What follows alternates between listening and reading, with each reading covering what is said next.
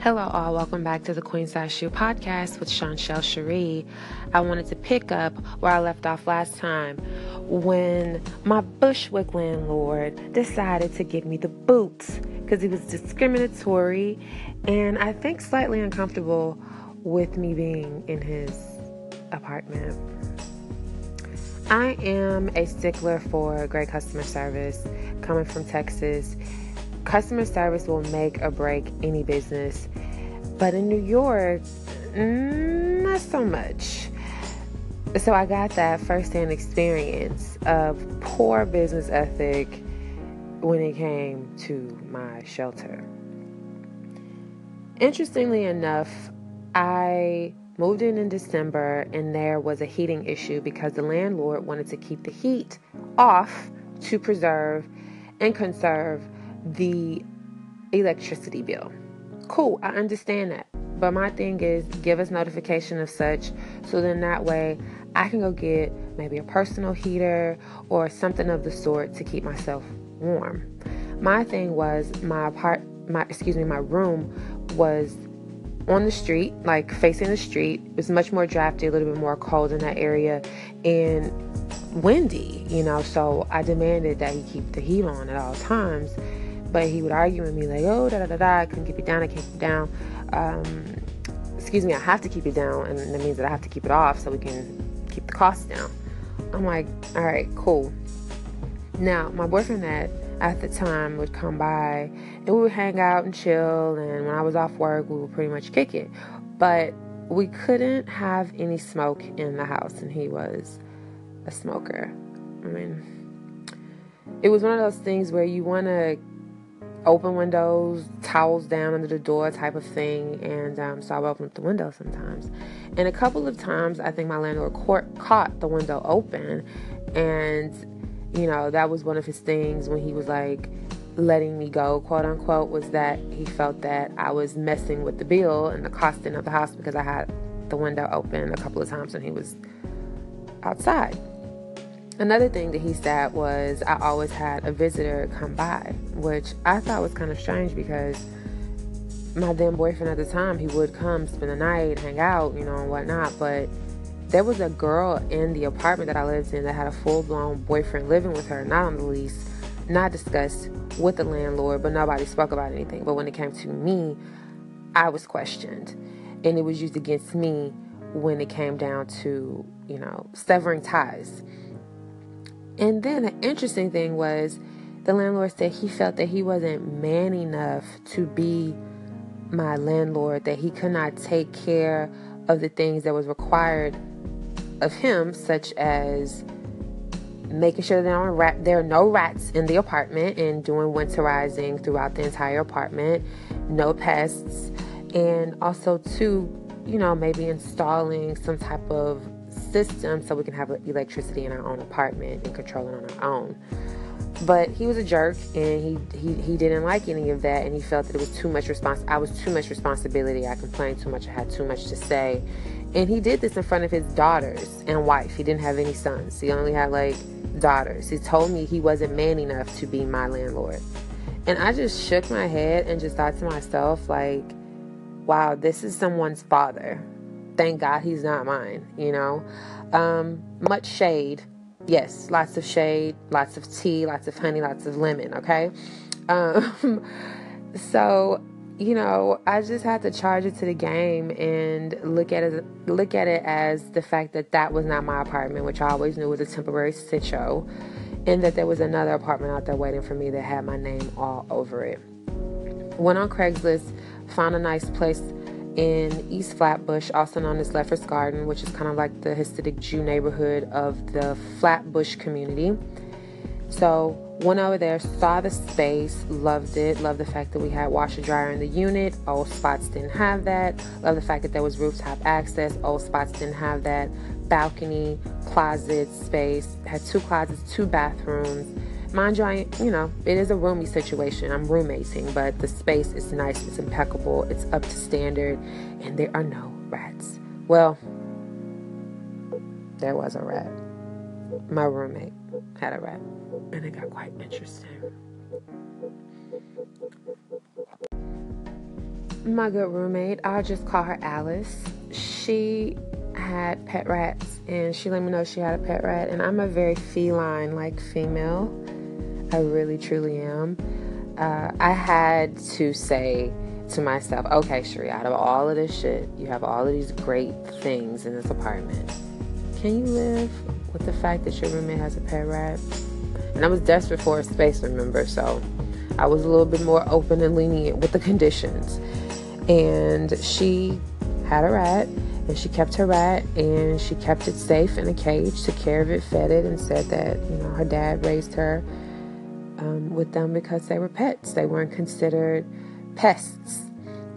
Which came in handy later on because New York has mad rats, like in a real fucking way. And she's quick to dispose of them. She knows how to trap them, catch them, and put them away. So thanks for that, Alice. I appreciate you. I also was able to discover some amazing friends while I was here. Um, one of them, we'll just call him John, and um, he's hilarious. John was freaking hilarious the whole time I was here. Mr. Pink, what I like to call him. Cool guy, lots of character, lots of emotion and personality. He was queen of helping me to formulate and think about what I wanted to do as far as uh, design and help me to come up with designs for one of the collections. It's like a Michael Jordan inspired collection.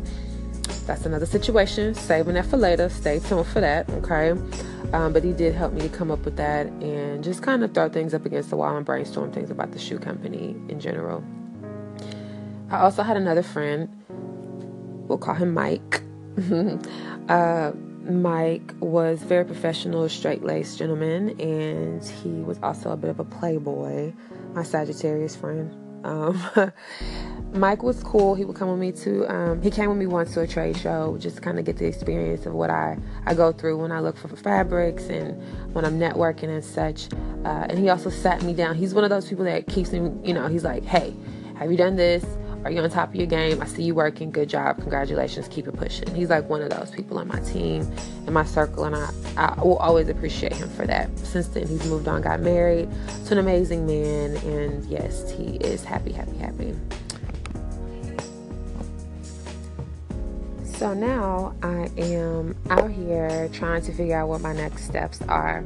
I get together a website www.shonshellcherie.com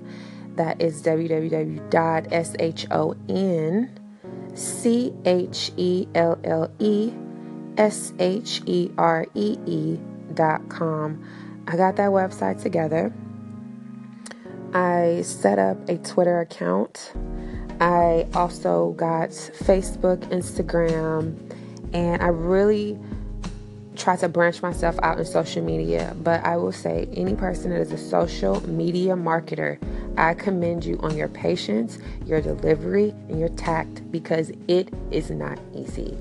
And I found myself getting caught up and burnt out being on social media.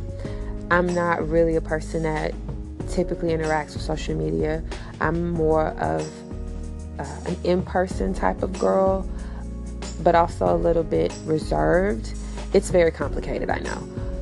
But my thing was, I'm going to be caught up on this social media and I'm losing my attention to other things in my life. Um, maintaining a website with a blog, on my social media content, and also trying to go to work full time as well as create a shoe from nothing was what I did while in the East Flatbush apartment. That was my main focus. During during this time, I decided to do a little bit of research and find where I could take shoemaking classes. I did take like a, a shoemaking class 101 through Brooklyn Shoe Space with Keiko, and it was very informative. The classes were a bit expensive and pricey, and I also don't think at the time, and I'm not even sure if now they have, but there was no financial aid. So it was really more a course that you could just come and take at your free leisure, but that shit is expensive, all right?